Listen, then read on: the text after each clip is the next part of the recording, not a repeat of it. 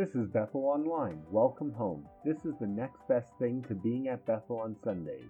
We are driven by making disciples of Jesus who make disciples. When you're online, interact with us on Facebook and Instagram. When you're in Barhead, Alberta, drop in Sundays to Friday. Our goal on this podcast is to ask questions, challenge certainty, and grow a relationship with Jesus so you can go the distance and bring others with you. Thank you for tuning in. Have you discovered that in life, some things work in theory, but not necessarily in reality? Have you discovered that? In theory, it should work, but in reality, it doesn't. I've got some pictures for you. Just look at this next one. Now, that should work. I'm glad at least he gave the elderly lady the actual life jacket, but if you strung together some pop bottles around your waist, it should work in theory, but in practicality, maybe not so much. This next one. That might work, but it is dangerous, don't you think? Power pole, bare feet, I don't know. In theory, it might work, but I'm not so sure that's a good practice. What's the next one here?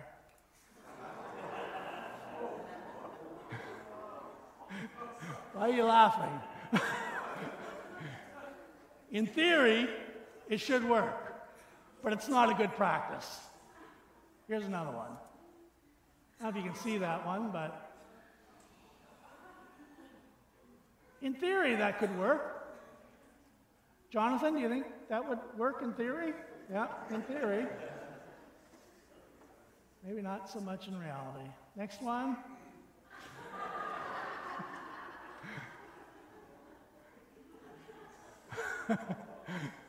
It's hard to even say anything about it. It could work.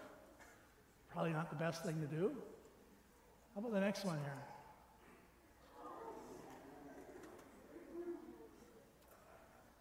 He should be safe, in theory, but not something you'd probably want to try and do.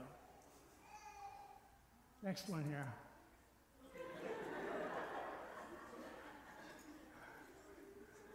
That could work.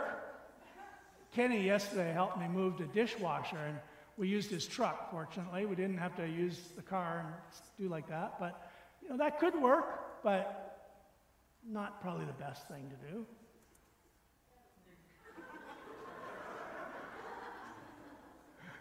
Maybe in theory, but probably not the best thing to do. Oh, by the way, just in case you were wondering, all the pictures you've just seen were of men. What does that say? All men.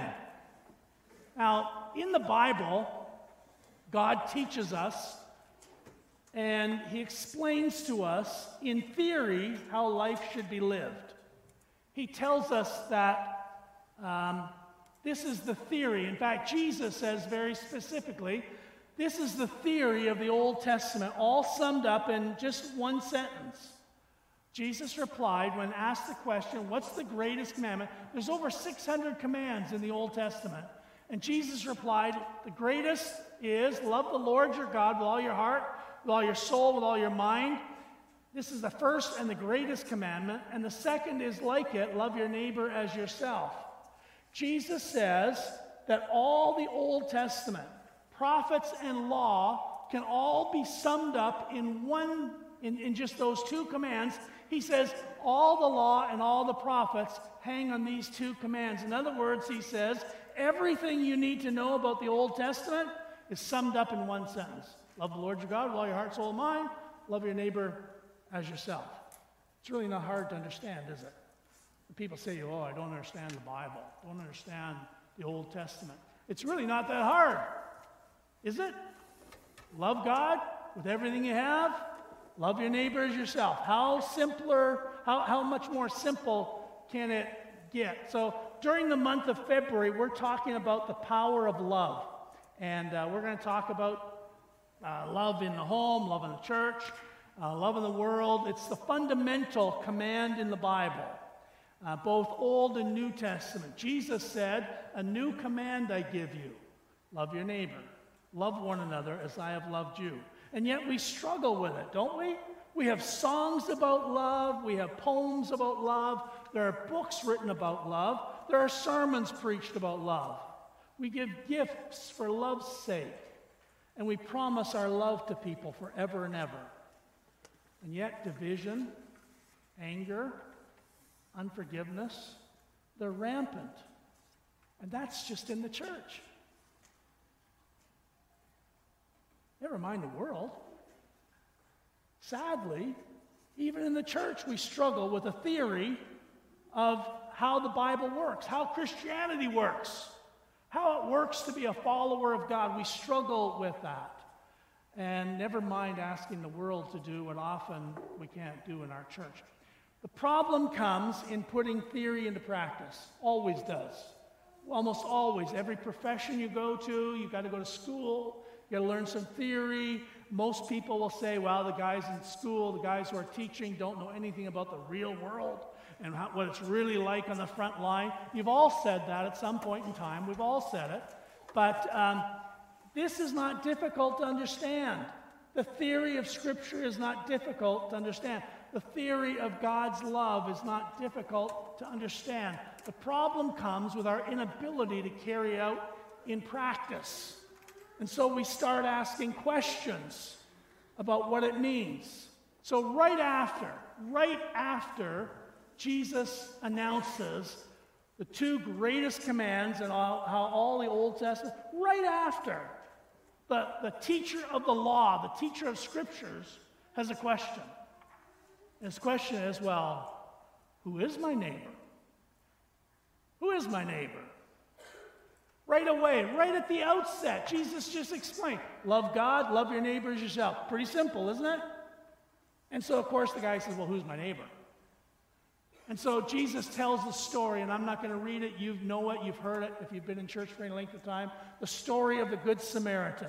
A man going to another city gets beat up along the way. He's left for dead.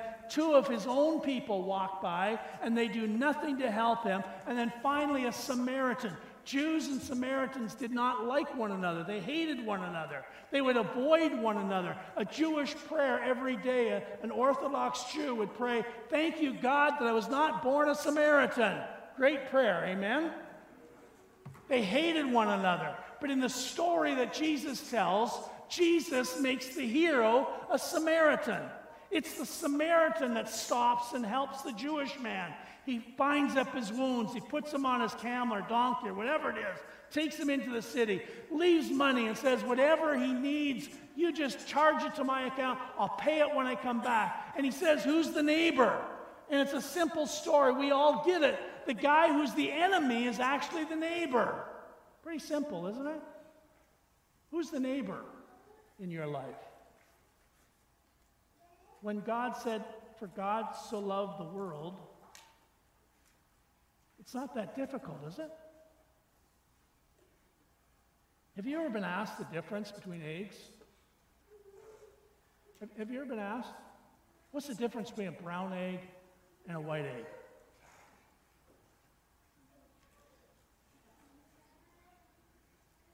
Farmers, tell me.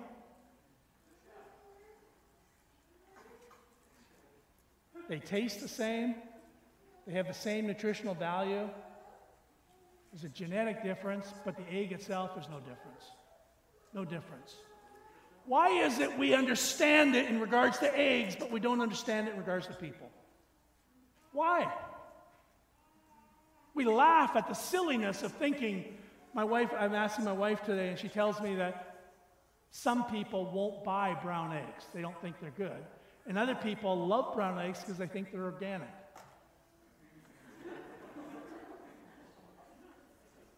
And the same silliness applies when it comes to people. We look at people. For God so loved the world. The world. What's the difference? In all these people, what's the difference? Their skin color, but we're all the same inside. We're people. children of God, part of the world that God loves. For God so loved the world that he gave his only begotten Son, that whoever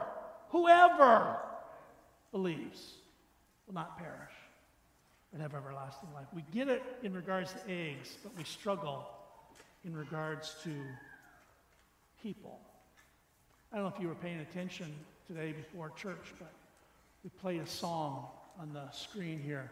I'm no longer a slave of sin. I am a child of God. I don't know if you happen to notice that that song was being sung in a prison. All those men had jumpsuits on with inmate on the back. They were all prisoners. They had all committed crimes. They had all done some of the worst things you can imagine. And yet they had found Christ. I'm no longer a slave to sin. I'm a child of God. Some of us would look down upon them, but inside, they're no different than you and I. I just finished reading a book last night, actually. Stayed up late. It was probably midnight by the time I finished, but I had to read it. It's called Starlight Tour. The Last Lonely Night of Neil Stonechild. 17-year-old boy who in 1990 was picked up by police in Saskatoon and driven out to the edge of the city where they wanted him or forced him to walk back. He never made it. They found him several days later, frozen in a field. So frozen that they had to, pry him up from the ground. His face was literally frozen to the ground. How is it in a world like ours? I mean, I've lived in Saskatoon. How is it that a place like Saskatoon, and I'm not trying to, ignore us, but in a place like Saskatoon, at least four Aboriginal people, could be left outside to freeze to death by the police. Does that make any sense to you? And how is it that hundreds of women, Aboriginal women, are missing or murdered? And yet, largely amongst our white churches, we do nothing about it. Don't even think about it. Don't even talk about it. For God so loved the world that he gave his only begotten Son. Every person, regardless of color, regardless of ethnicity, of background, every person is valued and precious. And if God loves them, we're to love them too. Who's my neighbor? Look around you. We're all neighbors, according to God. The second question we often ask is, well, what if my brother mistreats me, or sins against me, or does things I don't like? You remember that question? How often do I have to forgive this guy? 7 times? He was being gracious. And you can put it up there. Jesus says, no, not 7 times, but 77 times 7. In other words, he says, there's no limit. I'm not talking about the people who are nice to us and the people who treat us kindly. The question is, what do I do about the person who does me wrong? What do I do to him? You keep loving him, and you keep forgiving him. The theory is simple, isn't it? It gets a little hard in practice when somebody abuses you or hurts you or does something mean to you. It's so easy to get righteous and get even. But the theory is, we're supposed to love. In fact, Jesus even said, go so far as to love your enemies. Yeah. The theory is there, but it's hard to do it in practice. It's really hard to do it in practice. Jesus said in his first sermon, Sermon on the Mount, it's in your notes, but you've heard it said, an eye for an eye, a tooth for a tooth, but I tell you, do not resist an evil person. If anyone slaps you on the right cheek, turn to them the other cheek also. And if anyone wants to sue you and take your shirt, hand over your coat as well. If anyone forces you to go 1 mile, go with them 2 miles. Give to the one who asks you, and do not turn away from the one who wants to borrow from you. Listen, I've heard sermons on why that doesn't apply today. I've heard sermons why that does not apply today. What do you think Jesus would say to the guy who says that does not apply? Oh, we're so good at preaching, you know, that not one jot or tittle will pass away. My word stands forever. Oh, we're so good about preaching from the Old Testament, how you can't sin like this and you can't sin like that. And God says it. Where is it when it says not one jot or tittle will pass away, when the Scripture says, turn to the one who's hurt you. Give him the other cheek to hit as well. If he wants your shirt, give him your jacket too. That doesn't apply today. That's not true. That does apply. It still applies. It's still God's word, and it doesn't return void. So question number 3, what if I just can't love them, Pastor? What if I just can't do it?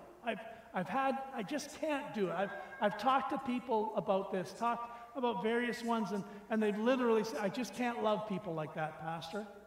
Well, this is what the New Testament writers had to say. This is what John, the Apostle John, wrote after many years, Jesus' resurrection, death.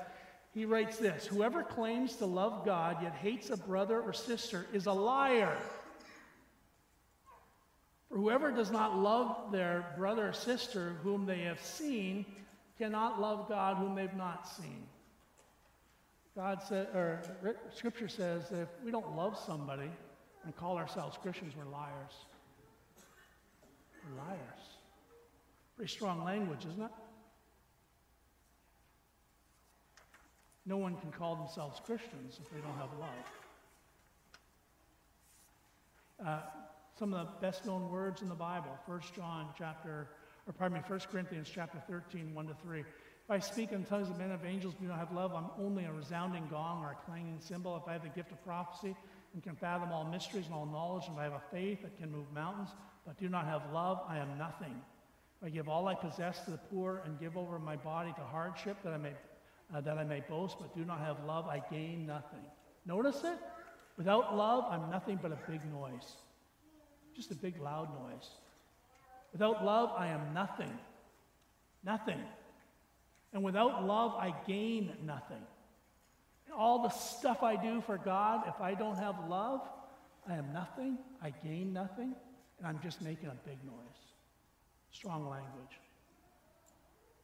So, that's the theory.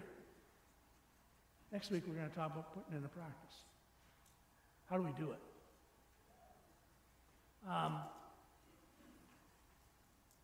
many here have ever taken music lessons of any kind? Just stick your hand up nice and high. Be proud. Be proud. That means you have taken some music theory. You have, next slide. Give us that next one here. You understand a little bit about music theory. Whether you've continued on or not, you've taken some music theory. Let me just tell you, music theory, as much as you may hate it, at certain stages in life, it works. Every song you hear adheres somewhat to music theory. The joke is, you know, eight notes we have? And the joke was years ago, look what Elvis did with just 3 of the notes. I don't know about that, but the music theory works. We're talking about God's theory of loving everyone, loving God with all our heart and loving every person as our neighbor as we love ourselves. And it works. It works so much so that Jesus said, by this, people will know you're my disciples. This is the one determining characteristic that people will look at you and say, that's a Christian. That's a follower of Jesus Christ. If they have love one for another, that will let them know that that's a follower of Jesus Christ. That's pretty good. It's not a denomination. It's not the doctrine, as important as that is. The one thing, according to Jesus, that will tell us, or tell people about us, is whether or not we have love.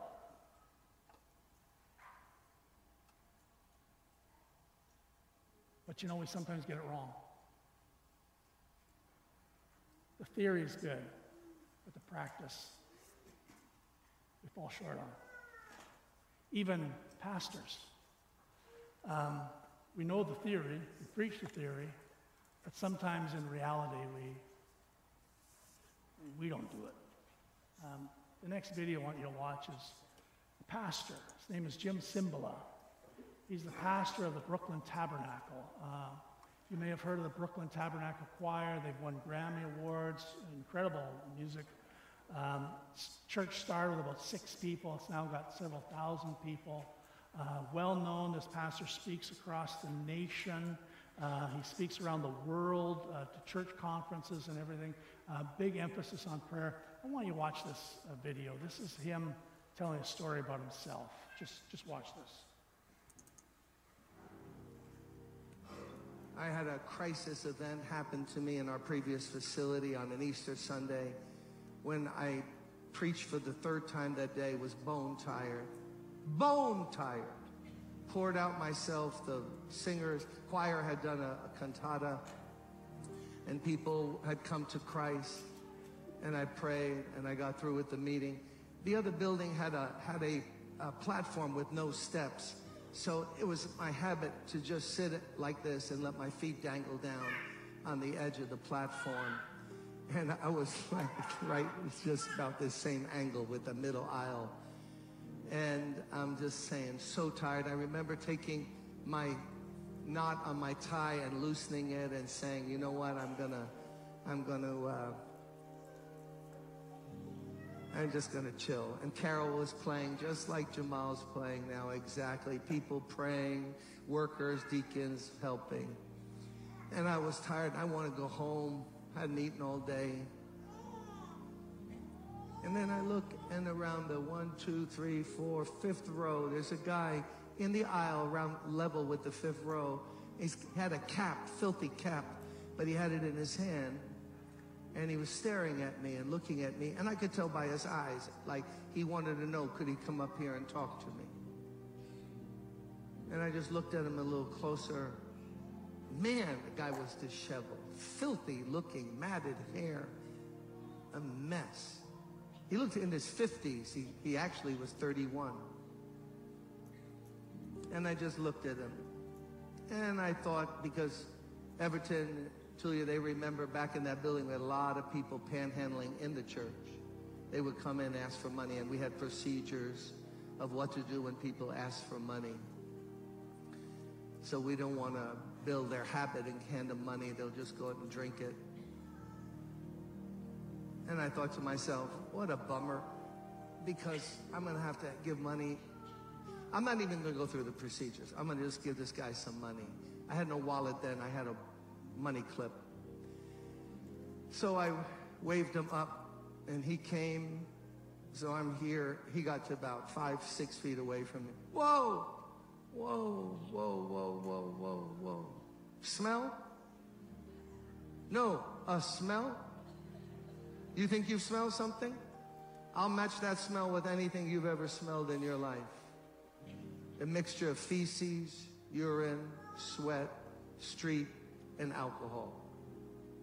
Stir gently and let it cook for a while, and that's what I smell. Nasty. I looked away to inhale, and I started questioning, what's your name, David? Okay, I'm a minister. Let me go through at least the procedures here. So, man, you look bad. I didn't know he was laying in his own urine right outside the side door on Park Place in that building. And he heard the music, and it drew him in. He was just sprawled laying out there. So he's there. Oh, Lord. Where'd you sleep last night? Deserted truck. How come you're not in a shelter? Too dangerous. Almost got killed last one I was in. Okay.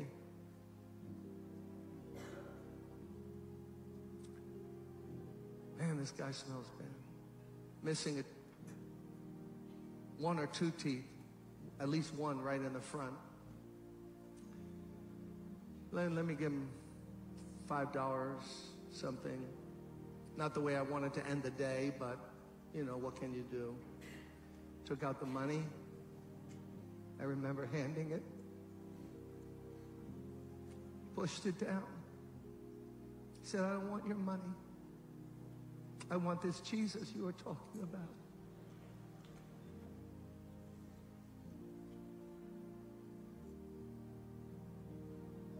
And at that moment, I forgot all about David,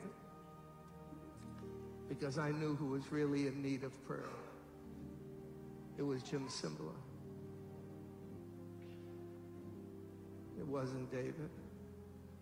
So I forgot him. I lifted my hands, like I'm going to ask you to do in a moment. And I just said, God, please forgive me. What have I become? What kind of cheap two-bit preacher have I become? You sent somebody who's searching for you. And I want to give them a few dollars and get rid of them. Please help me. And God, that moment baptized me with a love, with something, with grace. He saw how pitiful I was. And David knew it. And he drew close to me. And I started to cry. And he started to cry. And then he fell against me. And he put his head over here. And I put my arms around him. And he put his arms around me. And for a while, we just rocked back and forth.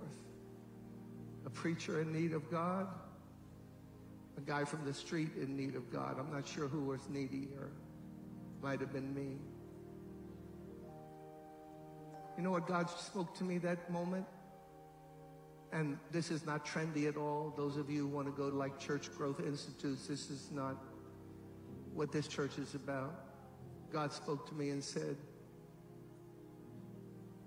you see that smell? If you don't love that smell, I can never use you.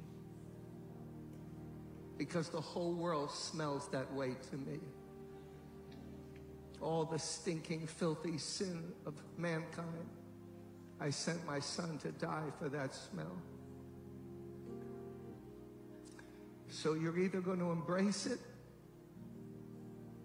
and love people in my name, or I can't use you. I'll put you on the shelf.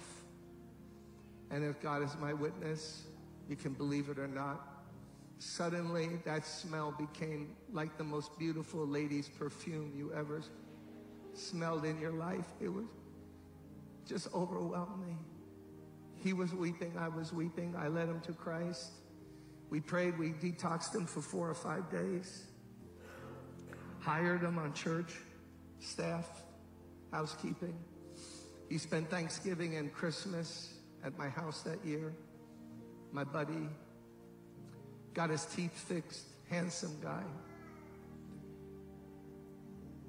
For that Christmas, all he had, he gave me a handkerchief. He wrapped it up in wrapping paper, gave me a white handkerchief.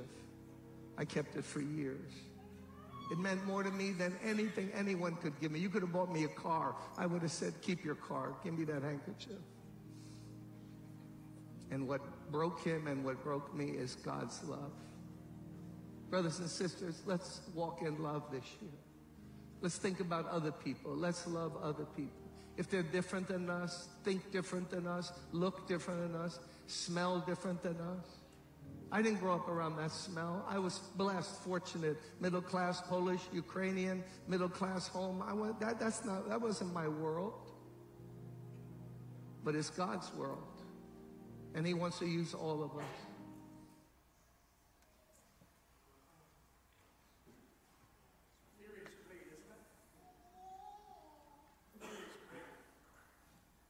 It's hard living it out. Sometimes we don't get it. Sometimes we miss it. But it's still real and it works. By this, all men will know you're my disciples if you have love one for another. Prakash is going to come and lead us, and we're going to sing the last song that we sang just earlier, Fill Me Now. and fill me with your spirit, fill me with your love, fill me with your compassion. Let this be your prayer, not just a psalm. Let it be your prayer. God, fill me, because I can't do this on my own. I need your love, and let's make it our prayer. As we sing it, we have prayer team people. They're going to come just around the front. Who's ever available today, just come and make yourself available. And if you'd like prayer, if you'd like somebody just to agree with you in prayer for anything, whenever it is, they would love to pray with you. We want to let everybody know that you are loved by God. God has a plan for you, a purpose for you, and we love you. And we want you to know how much God loves you. And so if you feel like you want prayer today, feel free to come and somebody will pray with you. But why don't you stand and sing this song, Make It Your Prayer, Fill Me Now.